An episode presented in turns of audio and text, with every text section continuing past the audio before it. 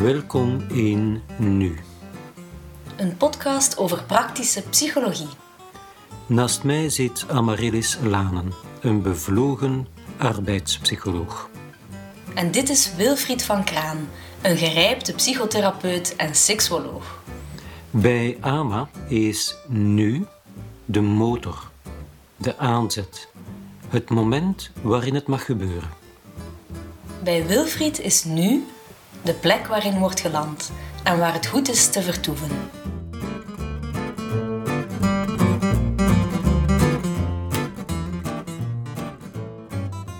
Ja, Wilfried, dus vandaag ehm, zullen we het hebben over prioriteit. Gisteren, toen ik nog wat in je tekst aan het lezen was, had ik wel gezien dat je dat helemaal anders schrijft dan dat ik gewoon ben. Vertel eens. Klopt. Prioriteit, ehm, ja, de luisteraars kunnen natuurlijk niet zien, wordt ehm, als titel voor mijn cursus gebruikt. Hè. En prioriteit staat daar geschreven met lange ei in plaats van met korte ei. Wat eigenlijk wil zeggen dat het gaat om tijd te maken voor de prioriteit met korte ei. Dus tijd maken met lange ei voor de prioriteit met de korte ei. Daar gaat het dan om. Ja. En ik vind het ook wel inter- interessant hoe dat je zegt, de prioriteit en niet prioriteiten. Ja. Wel, het kunnen prioriteiten zijn, hè? maar goed, voor de titel was prioriteit eigenlijk wel voldoende. Maar het gaat eigenlijk over het gegeven dat we maar best nu beginnen te beseffen waar het straks misschien te laat voor is. Ja. In die zin dat ehm, ik heb lang eh, gewerkt met wat dat toen nog het ISW noemde, het Instituut voor Stress en Werk. Dat is een spin-off van de KU Leuven. En ik werkte daar met mensen met stressklachten en burn-out. En uiteindelijk, als ik met hen hun agenda overliep, wat voor hen de manier van hun tijd te tonen was, hè, hun agenda openslaan en te kijken waar dat je tijd dan in zit. En ik vroeg hen van, wat is voor u het belangrijkste in uw leven? Wat zijn echt uw prioriteiten? Wat maakt dat je het gevoel hebt dat je leeft? Dat ik dan merkte dat die dingen amper of niet terug te vinden waren in hun agenda. Als ik dan vroeg van, zullen we eens kijken naar gisteren? Waar staat dat dan? Hè? Hetgeen dat echt prioritair is in uw leven. En eergisteren en vorige week en vorige maand en vorig jaar. Al die dingen die de mensen hun hart sneller doet kloppen. In het Amerikaans heeft men daar, ehm, tenminste in Californië, een leuk gezegde voor. En dat is, what make your heart leap? Wat doet uw eh, hart konijnensprongetjes maken? Ja, zo een hartslag Ja, overslaan. Ja, ja, ja. ja. Ehm, en ja, dat was niet terug te vinden. En wa- wat voor een zaken waren dat dan? Die ze echt belangrijk vonden? Wel, Daar was vaak geen antwoord op. Ja. We zijn zo gewoon van te doen wat we al doen. En dat is dan voornamelijk werken, presteren, eh, nuttig bezig zijn. Dat we eigenlijk niet stilstaan bij wat nu eigenlijk het leven de moeite waard maakt. Omdat de dag van vandaag, als ik een persoon ben die uit werken gaat, lijkt op de dag van gisteren en morgen lijkt op vandaag. Dus we herhalen onszelf zo voortdurend, zijn daar ook zo uitgeput van op het einde van de dag, dat we ons niet meer gaan afvragen van, was dit nu eigenlijk het leven zoals ik het zou willen hebben? Nee, we doen voort om te overleven en in de hoop van op een bepaald moment ergens in die toekomst, dat kan het weekend zijn, dat kan de verlofperiode zijn, dat kan het pensioen zijn, dan ertoe te komen van datgene te doen what makes your heart leap. Hè? Dat het hart de, die bokkensprongetjes doet maken. ja. En Dan gaan Ja. we op reis. Dan gaan ja, we ja, de dan wereld gaan we die leuke dingen doen. Ja. Ja, ja, ja, ja. Maar als ik aan de mensen vroeg van wat is wat dat voor u uw leven echt de moeite waard maakt, dan waren er twee mogelijkheden. Ofwel kreeg ik een ongemakkelijke stilte, ofwel eh, wisten de mensen het wel, maar viel het niet terug te vinden in die agenda. En dan weer een ongemakkelijke stilte. En dan weer een ongemakkelijke stilte, inderdaad.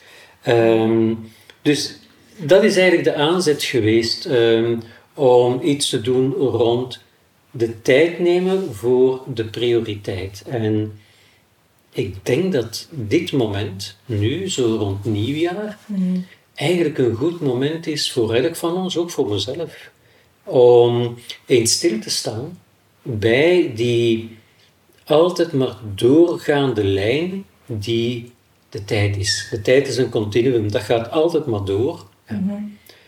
En nieuwjaar is een soort van streep in de tijd. We kunnen zeggen, 2019 eindigt hier, hè, 31 december, 24 uur. En na die streep begint iets nieuw. En zo'n streep trekken, wat je een ritueel zou kunnen noemen, een ritueel is vaak een manier om zo'n streep te trekken in de tijd, zegt eigenlijk tot hier en vanaf nu. Het is een gelegenheid om eens uit de maalstroom en de mallenmolen te stappen, om wat bij te sturen. Om eens in de achteruitkijkspiegel te kijken en te zeggen van, tja, het afgelopen jaar, hoe was dat nu eigenlijk? Ben ik nu content daarvan? Eh, was dit het leven dat ik wil leiden en dat ik wil blijven leiden? Of moet ik wat gaan bijsturen Ja. in functie van die prioriteiten? Ja. Ja. En dat doen we dan ook direct denken aan dan goede voornemens die er soms uitkomen voor mensen. Van vandaag, Ja. allee, 2020 ga ik meer aandacht besteden aan wat het dan ook is. Ja, vrijwilligerswerk, mijn gezondheid, ehm, mijn familie, mijn Ja. kinderen, ehm, reizen, boeken lezen, films zien, Ja. mensen ontmoeten, dat soort van dingen eh, die de mensen eh, beschouwen als datgene wat voor hen het leven aangenamer maakt. Ja. Maar dat blijft vaak bij intenties. Ah, wel, want daar ben ik dan benieuwd naar. Hoe komt dat dat altijd rond januari houden mensen het nog vol, maar Ja. februari, boef, dan vervallen we weer in In de gewoonte. In de gewoonte, want mensen zijn gewoontedieren. En ja, we hervallen vaak omwille van het feit dat dat gewoontedier het in ons terug opneemt om in die mallenmolen te stappen. En ook onze cultuur, die een cultuur is waarin dat de arbeidsethos bijvoorbeeld heel groot is en de druk op prestatie heel hoog is, zitten we heel snel terug in diezelfde maalstroom. Maar er zijn zo'n aantal hulpmiddelen die ons kunnen helpen om niet te wachten met die veranderingen tot het eigenlijk te laat is, maar om die nu te doen. En datgene wat dat ons kan helpen om nu die veranderingen te realiseren, is eigenlijk het besef van onze eindigheid.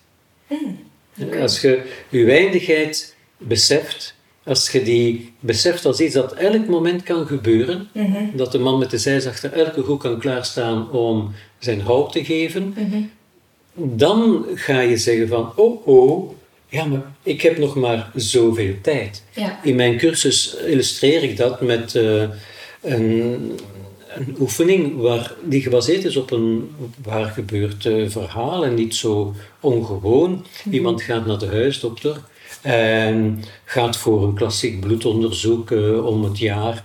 En een paar dagen later belt die huisdokter op en die vraagt van, die zegt van, kan je eens langskomen, want eh, we moeten dat toch eens bespreken. Blijkt aan ja, de uitslagen van dat bloedonderzoek dat er wat fout gaat met die witte bloedcellen en dat er een kanker wordt vastgesteld. hè. Nu, de eerste vraag die de meeste mensen hebben, ik althans, zou zijn van hoeveel tijd heb ik nog? hè? Vanaf dan wordt tijd iets dat niet meer oneindig is, maar dat beperkt wordt.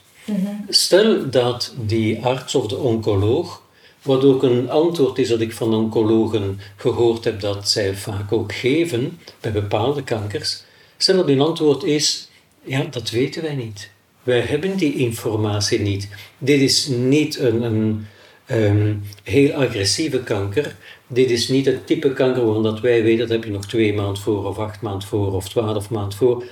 Dit is een, een kanker die we kunnen vaak eenvoudig behandelen. En die maakt dat je daar nog heel oud mee kunt worden. Maar het kan ook sneller gaan. Het kan ook volgend jaar zijn. eh, het kan ook eh, binnen twee jaar zijn. Het kan binnen zes maanden zijn. Eigenlijk weten wij dat niet. Mhm. Stel dat gebeurt bij jou. Mhm. Jij staat buiten. Mm, ben Waarschijnlijk. al aan het inleven. Wat is hetgeen dat jij dan zou denken van, oh, maar als het zo zit, hè, dan ga ik nu toch meer dubbelpunt doen. Wat zou het voor jou zijn? Voor mij, ehm, ik zou blijven doen wat ik doe met mijn dochter en mijn man. Dus daar wel echt tijd voor maken, Ja. voor die, die Ja. quality time. Ja. En ik zou nog meer eh, tijd investeren in waar we het net over hadden gehad, Mhm. eh, tijdens de lunch, van eh, mijn nieuw project. Waar ik aan denk van, Mhm. ehm, ja, om, om praktijkgericht onderzoek te doen rond het thema een, een meerwaarde betekenen voor iemand anders. Maar dat is een project dat niet meteen ja, geld oplevert. ehm, maar waar, waar mijn hart wel Mhm. sneller van gaat slaan. Hè? Ja. En waar ik wel denk, daar wil ik echt iets mee doen. Daar zou ik gewoon nog Ja. meer de koe bij de horens vatten en al morgen een e-mail sturen naar Mooi zo. iemand Ja. van de UGent. Van, En zou er nog iets zijn waarvan dat je denkt van, ja, als mijn tijd beperkt wordt, ja, dan wil ik toch niet wachten om dit of dat te gaan doen. Is er nog zoiets wat je eigenlijk eh, zou veranderen? Of iets wat dat nu al is, dat je als belastend ervaart, minder gaan doen bijvoorbeeld. Dat kan ook, hè? Ik zou minder eh, druk bezig zijn met mijn uiterlijk en mijn Ja. gezondheid. Ja. Eh, Ja. hoe. Contradictorisch dat ook klinkt, maar ik zou minder eh, Minder obsessief. obsessief, nee, ja, minder obsessief bezig zijn met gezond eten en er goed uitzien. En, Ja. ja.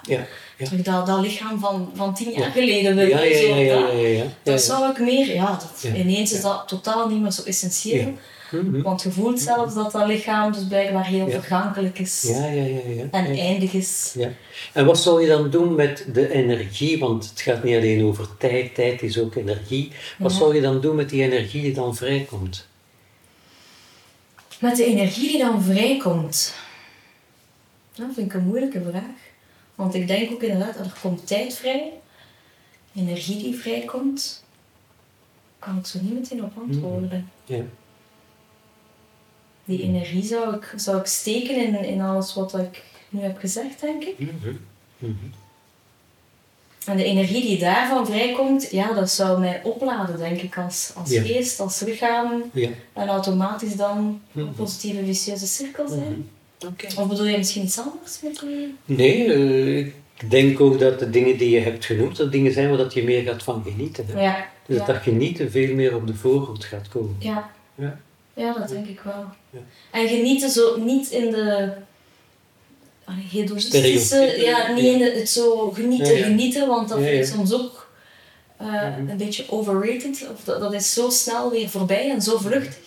Mhm. Maar het, het, eh, het duurzaam genieten, zo die zeldzame kleine momenten dat je helemaal ehm, dat geluk kunt ervaren. Maar geluk niet in van, oh, dat is nu eh, ja, heel veel sensatie of zo. Of, nee, zo heel, ehm, heel rustig geluk. Ik kan Ja. dat zo moeilijk Ja, dat is verwoorden. een mooie formulering, rustig. Rustig geluk. Ja. Het is een soort... eh, dat gebeurt zo op momenten dat ik bijvoorbeeld eh, s ochtends aan het, aan het lopen ben en de, de zon komt op. En ik ben dan net naar een inspirerende podcast aan het luisteren en er komt een idee naar boven. Ja. Dat, zo dat Momenten moment van echt flow eigenlijk. Dat is eigenlijk een flow moment, ja. Ja. Dat helemaal ervaren. ehm, Ja. Of ook ja, de, de slappe lach met mijn dochter of met mijn Ja. man. Zo, zo Ja. die momenten Ja. eh, helemaal grijpen. Dat, Ja. dat zou er meer zijn, denk ik. Ja. Als ik daar meer prioriteit van Ja. zou maken. Ja. En dus minder Facebook scrollen, Ja, minder ja, ja. eh, Ja. naar tv kijken, minder... ehm, ja, zo minder mijn huis ordelijk houden. Ja. Zo, zo al dat, het, het managen van het leven, Mhm. dat zou allemaal Ja. eh, Ja. Oké. minder worden. Ik ben benieuwd wat dat de luisteraar naar deze podcast, wat die zou doen mocht hij of zij geconfronteerd worden met die eindigheid. Mhm. Stel dat die luisteraar ook eens bij de huisarts wordt geroepen naar aanleiding van zo'n bloedanalyse en dat hij te horen krijgt dat de tijd eindig geworden is, Mhm. maar zonder dat men weet hoe lang, ben ik benieuwd naar wat die zou zeggen van, ja, in dat geval zou ik die of die verandering realiseren. Ja. En als ik die oefening in mijn cursus doe, dan ja, schrijf ik die dingen op Mhm. op een eh, flap. En wanneer dat we dan dat rijtje hebben van al die dingen, dan vraag ik aan de mensen, ga je nu wachten tot je kanker hebt om Dat die dingen te gaan doen? Mhm. Hm. En dan staat je daar met je mond vol tanden als je dat terugkrijgt. Ja. Ehm, Ik ben, ben wel benieuwd, Wilfried, wat, wat zijn zo kleine, kleine haalbare hulpmiddelen die kunnen helpen om daar inderdaad dan ook ja, effectief mee aan de gaan. mee aan de slag te gaan? Ja.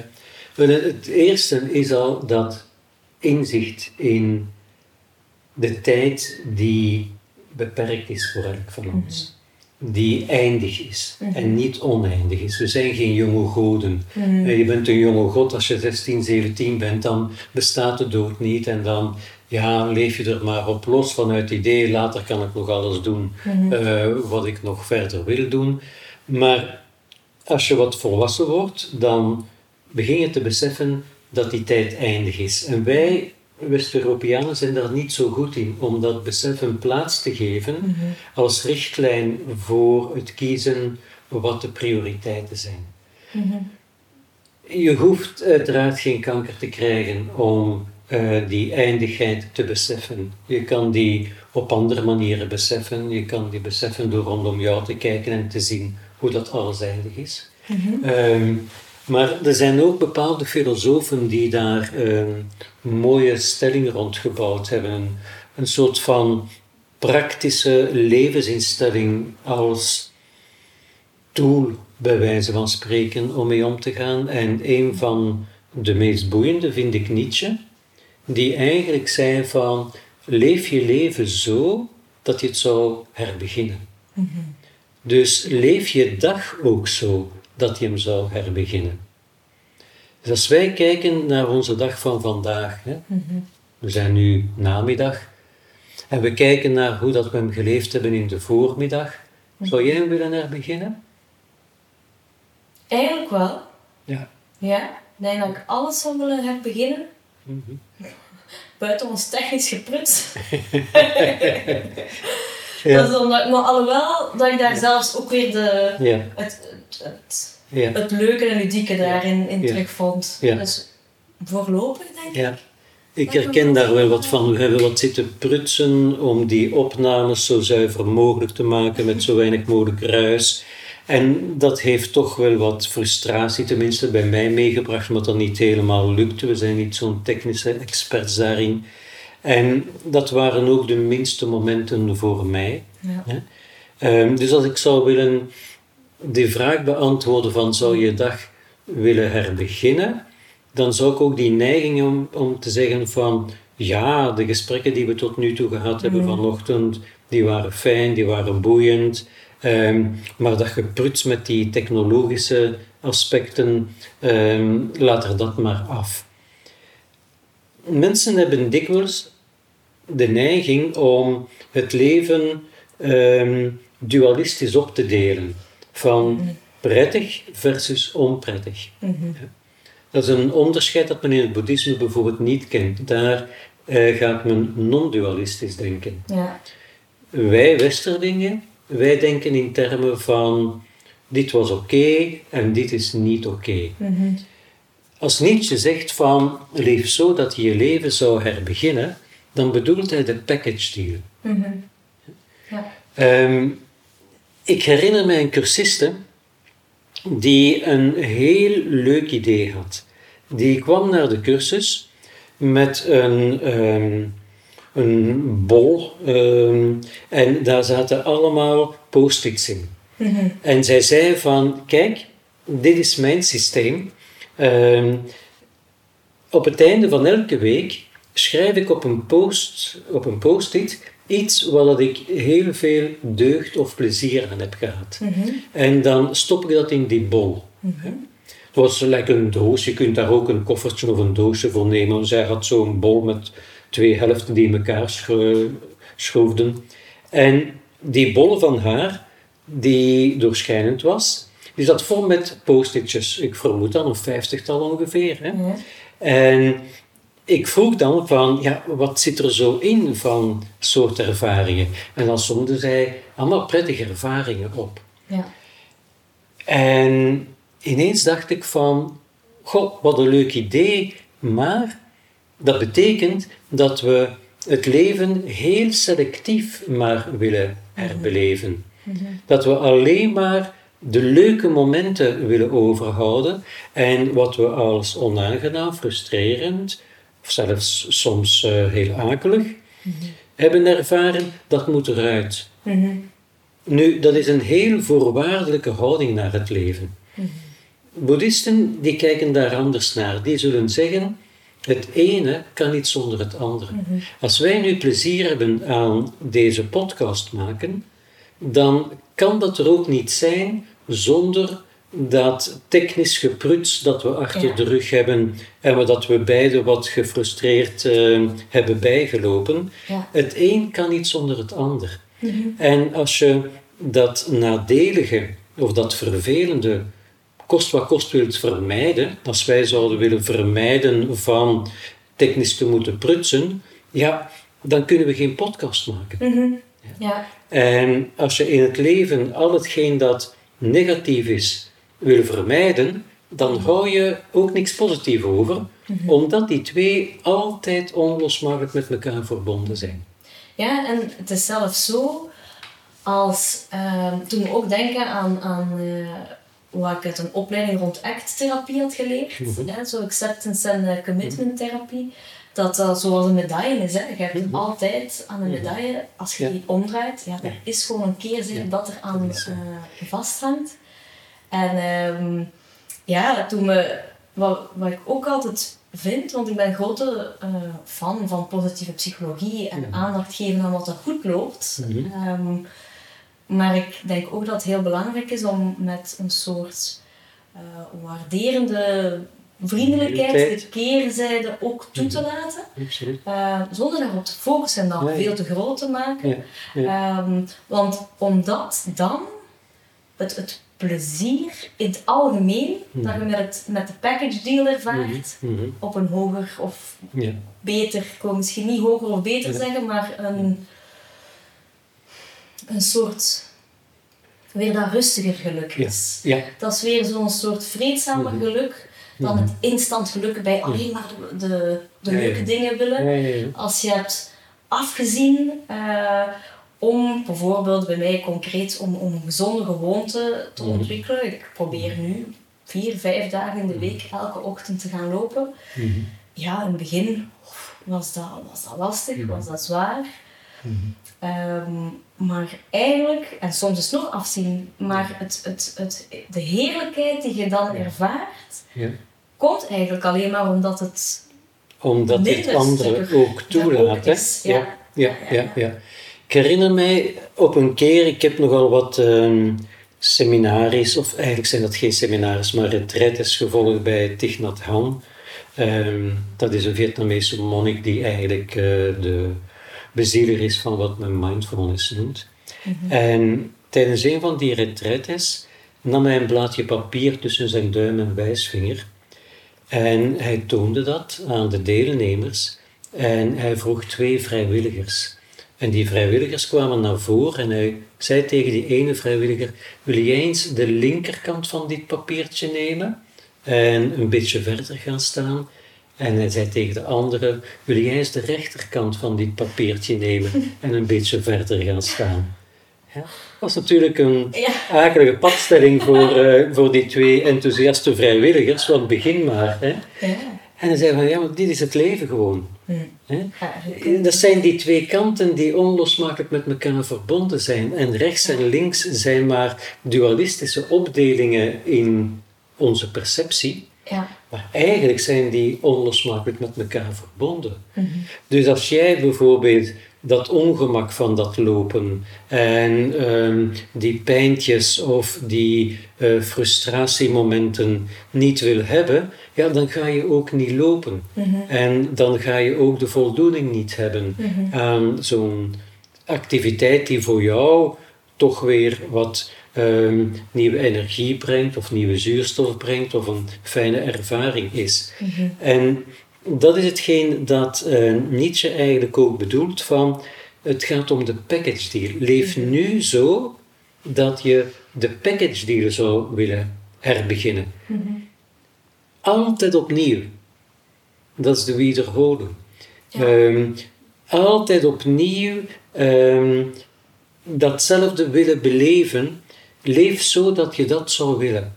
Dus dat betekent dat je, stel dat je in die stelling wilt meegaan, dat je zegt van, oh, kun je er wel op letten dat ik van vandaag mijn dag zo leef dat die altijd mag terugkomen. Mhm. Wat dan niet wil zeggen dat dat alleen maar positieve momenten moeten zijn, Mhm. maar dat ik bereid ben ook om hetgeen dat wij vanuit onze westerse perceptie als last of onaangenaam of negatief beschouwen, dat je weet van, ja, maar dat is de onlosmakelijke voorwaarde voor het positieve, het aangename, het prettige enzovoort. En dat je bereid bent om die package deal Ja. te herbeginnen. Altijd opnieuw. En ik vind die uitdaging een, een mooie uitdaging, omdat die het idee van die onvoorwaardelijke instelling ten opzichte van het leven en niet de voorwaardelijke instelling van ik wil het er beginnen, maar dan moet dat technisch gepruts eruit en dan moet dit eruit en dan moet dat eruit. Nee, dat je zegt van het geheel. Mhm. Laat me maar het geheel herbeginnen. Ehm, En wat, wat, zijn daar nog, wat zijn daar nog zaken buiten dat inzicht eh, hebben van die dualiteit? Ja. Ehm, wat zijn nog zaken die u al bijvoorbeeld hebben geholpen om minder prettige zaken erbij te nemen? Want ja, dat is allemaal gemakkelijk gezegd. ja, En oké, stel je, je weet dat al, je bent daarmee bezig, maar wat zijn nog dan ja. dingen die u al hebben geholpen om bepaalde zaken toe te laten, erbij te nemen? Er zijn inzichten en er zijn ervaringen geweest. Eén inzicht dat trouwens mooi aansluit op hetgeen dat ik eh, daarnet vertelde over die voorwaardelijke versus onvoorwaardelijke houding. Eén inzicht kwam van Patricia de Martelaar. Dat was, een, was want ze is helaas overleden, een hele knappe Vlaamse filosoof. En Patricia de Martelaar die vergeleek dat met een liefdeshistorie. Mhm. Zij zei van, kijk, als je verliefd bent, dan ga je helemaal op in de ander. Hè, dan is er niks fout aan die ander, eh, die is een en al positiviteit, die eh, is precies degene die samenvalt met jouw plaatje, met jouw romantisch plaatje. En dan ga je er helemaal voor. Mhm. Geleidelijk aan, met de tijd, begin je dingen te ontdekken die afbreuk doen aan dat plaatje. Je begint te merken van, oh, die snurkt. En oh, die eh, maakt akelige geluiden als die eet. En eh, het is toch niet altijd zo leuk om eh, met hem of met haar op reis te gaan. Soms wel, maar soms ook niet. En eh, ja, hij eh, doet dit of hij doet dat. Dat had ik toch echt niet verwacht van hem of van haar. Heel geleidelijk aan brokkelt het ideale plaatje af. En begin je te merken dat die persoon niet het beeld is dat jij had geprojecteerd op hem of op haar. En echte liefde, zegt zij, ware liefde, is geen voorwaardelijke liefde. Als je alleen maar van iemand houdt omdat hij of zij overeenstemt met jouw plaatje van de juiste of de ware, dan hou je op een voorwaardelijke manier van iemand. Dan zeg je van, ja, jij bent mijn grote liefde, zolang dat je bent zoals ik zou willen dat jij zou zijn. Mhm. Ja. Ja, dat ik zou willen dat jij zou zijn. Ja, ja, ja. Daar tegenover, zegt ze, is er de onvoorwaardelijke liefde. En de onvoorwaardelijke liefde is dat je zegt van, kijk, ik begin te merken dat jij niet bent zoals ik zou willen dat jij zou zijn. Of toch altijd zal zijn. Ja. En dat er geleidelijk aan inderdaad een kloof is tussen het plaatje dat ik had van jou, dat eigenlijk mijn projecties waren, en jij als reële persoon.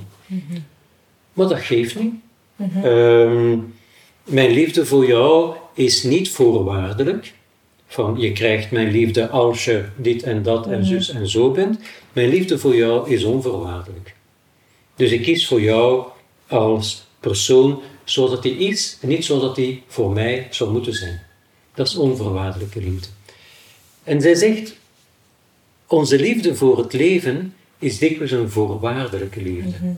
Van leven, ik wil jou er beginnen hoor, en ehm, je mag er zijn op die en die en die momenten met dat en dat en dat soort van belevingen of ervaringen, maar niet eh, wanneer het regent, terwijl ik een wandeling wou maken, en niet wanneer dat mijn knieën pijn doen omwille van artritis, en niet wanneer dat er conflicten zijn met mijn collega, en ook niet wanneer dat er problemen zijn met eh, de kinderen. Ja. Ja. Of wanneer ik ziek ben, Of mijn kinderen ziek ben, zouden ziek zijn. of mijn Ja. kinderen ziek zijn, of een, een, een lek in het dak waardoor dat eh, een probleem is met waterincijpeling in de muur.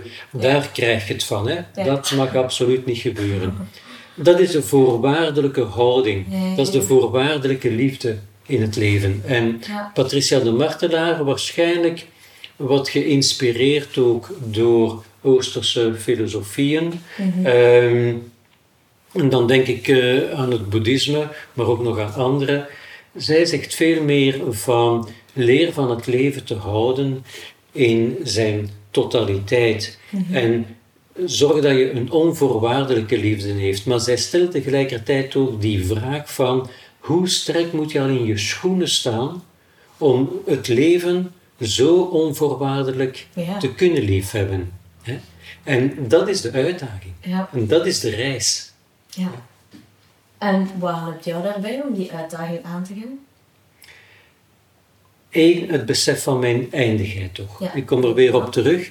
Een van mijn grote inspirators, een van mijn grote modellen, eigenlijk de grootste, is Michel de Montaigne. En Michel de Montaigne, als er nu één gedachte centraal staat in gans zijn filosofie, het is een 16e eeuwse filosoof, was wees je bewust van je eindigheid.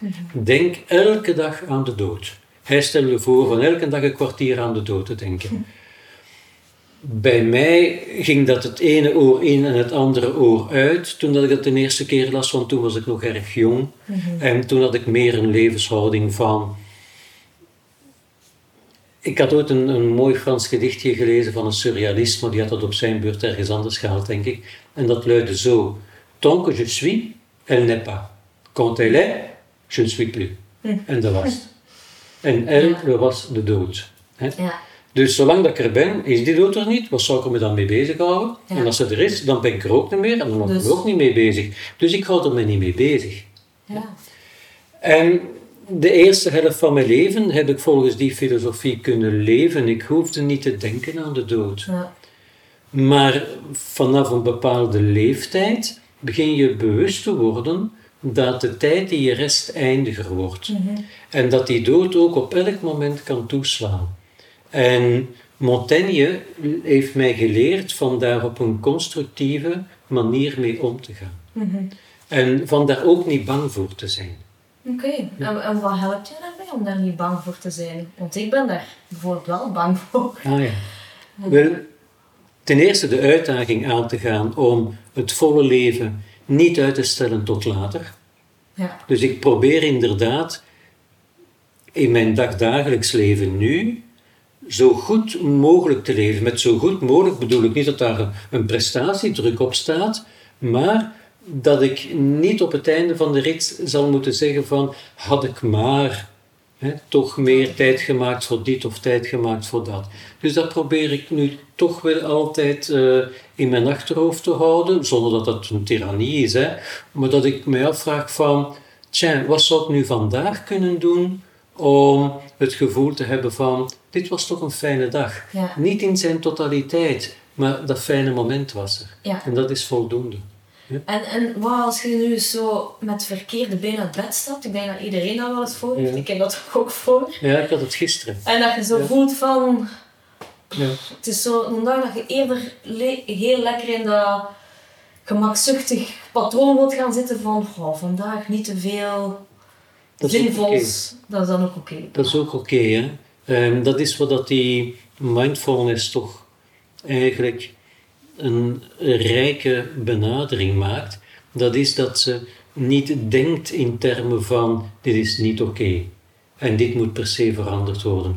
In mindfulness zal je eerder uitgenodigd worden om dat gevoel van met dat verkeerde been uit bed te stappen te zien als de realiteit van het moment. Dat is nu zo. Oké. Ja. En daar niet in het verzet tegen te gaan. Mhm. Van het moment dat je gaat verzetten ertegen, ten eerste, het gevoel gaat niet zomaar weggaan, Ja. omdat je je daartegen verzet. Integendeel, je begint je druk te maken dat het nog niet weg is, Ja. want dat gevoel luistert niet naar je ratio van ga eens weg. En je komt in een vicieuze cirkel terecht. Ja. Hoe meer dat je je verzet, hoe ambetanter dat je wordt, niet alleen voor jezelf, maar ook nog een keer voor je omgeving. Ja. En wat toch voor mij een verrijkende ervaring was toen dat ik eh, ja, mindfulness eh, onder de knie begon te krijgen, was die acceptatie van het feit dat het op dit moment is zoals het is en dat ik me daar niet hoef tegen te verzetten. Mhm. Dat is iets wat dat echt wel helpt. En dan merk je dat het dikwijls uit zichzelf verdwijnt. Mhm. En van er ook niet te veel op te focussen. Ja. En binnen de kortste tijd maak je iets mee dat meevalt. Een goed gesprek met iemand of iemand belt u op en je hebt daar een fijn gesprek mee. Of ehm, je doet iets op je werk en dat geeft voldoening. En oeps, je bent weg. Ja. Dus het was maar voor even, Ja. dat ambetant gevoel. Ja. En dat mag er gerust zijn. Dus dat, eh, dat is wel iets wat dat mij eh, kan helpen. Ja. Want ik, ik merk ook wa- wat ik zelf probeer toe te passen en wat ik ook bij cliënten zie dat wel werkt, is zo'n beetje het mentale beeld creëren. Ik zie mezelf dan altijd aan tafel met meerdere Amaryllissen. Als het zo een keer de zeer vermoeide of de zeer bange of de zeer kwade Amaryllis is. Van, ja, van allee, zet u erbij. Ja. Zet u er maar bij aan tafel. Ja. Niet op de tafel springen en alles, alles overnemen. Maar zet u er maar bij. Zo, eh, zo die mentale... Dat is mooi weergegeven door een gedicht van Rumi.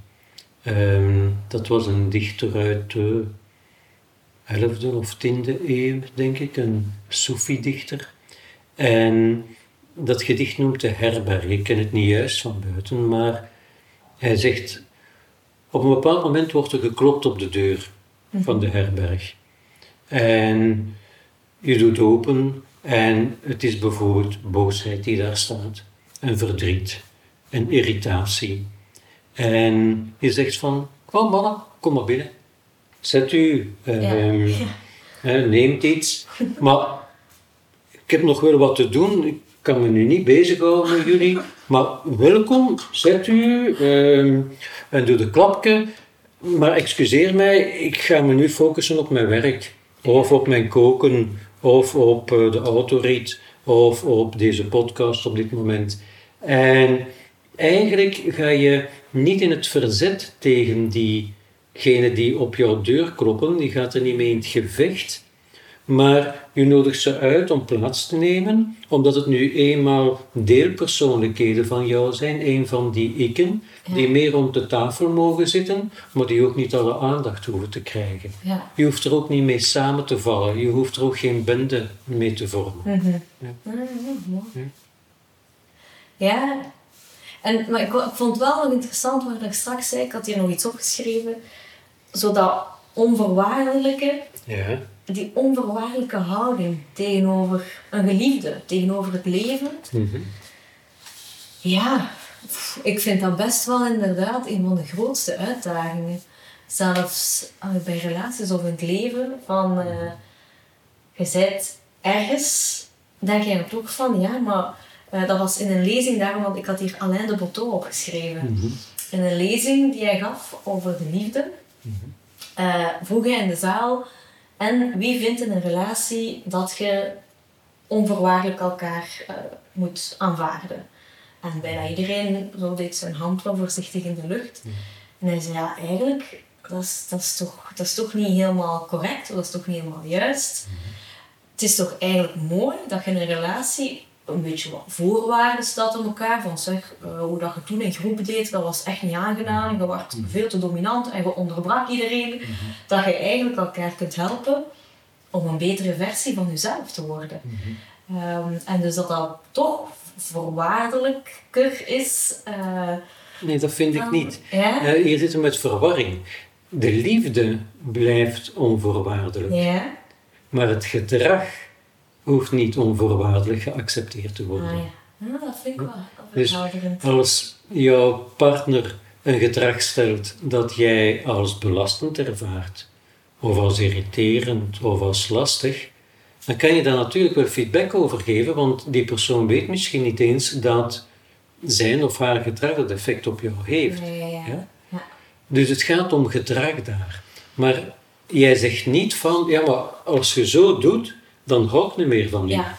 Ja, ja, ja, ja. Dus dat is het verschil. Ja, en dat associëren mensen vaak met Ja, dat terugkoppelen als feedback van oei, Ja. gaat hij niet meer van mij houden? Ja. Of, eh, Ja. Terwijl dat Ja. eigenlijk helemaal niet nee, absoluut niet. Het gaat om gedrag, het gaat niet om de persoon. Ja. Ja, ja. En als we dan nu doortrekken naar, naar het leven, onvoorwaardelijke liefde tegenover het leven, ja. zou dat dus wel kunnen betekenen dat je in het leven wel bepaalde dingen mocht verwachten?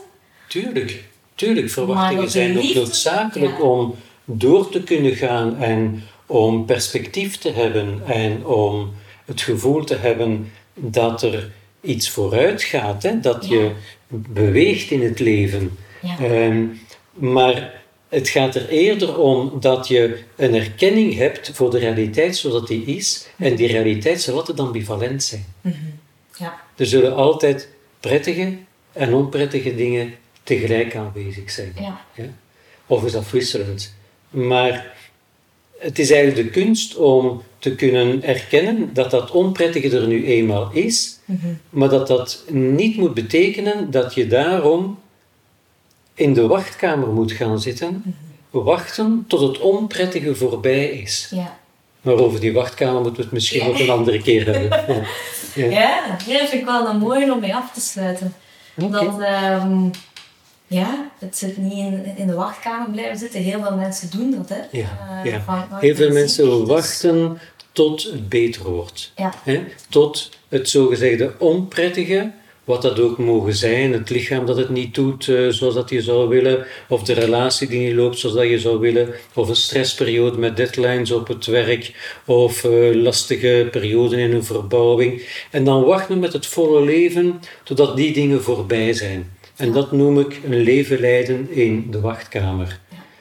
Maar helaas, op een blauwe maandag, als je uit de wachtkamer komt, dan gebeurt er weer iets nieuws. Ja, En ja, als je die instelling hebt, dan blijf je in de wachtkamer jouw leven leiden. En dat is eerlijk gezegd niet zo boeiend, denk ik. ja. En dan gaat je eigenlijk niet naar de ruimte waar dat het beweegt, vooruit gaat, Ja, ja, eh, dynamisch is. ja, eh, ja. Waar het volle voelt. leven Ja. zich eigenlijk afspeelt. Hè? Ja. Ja. Ja, ja. Oké, Goed, voilà. interessant. Ja, hoop ik.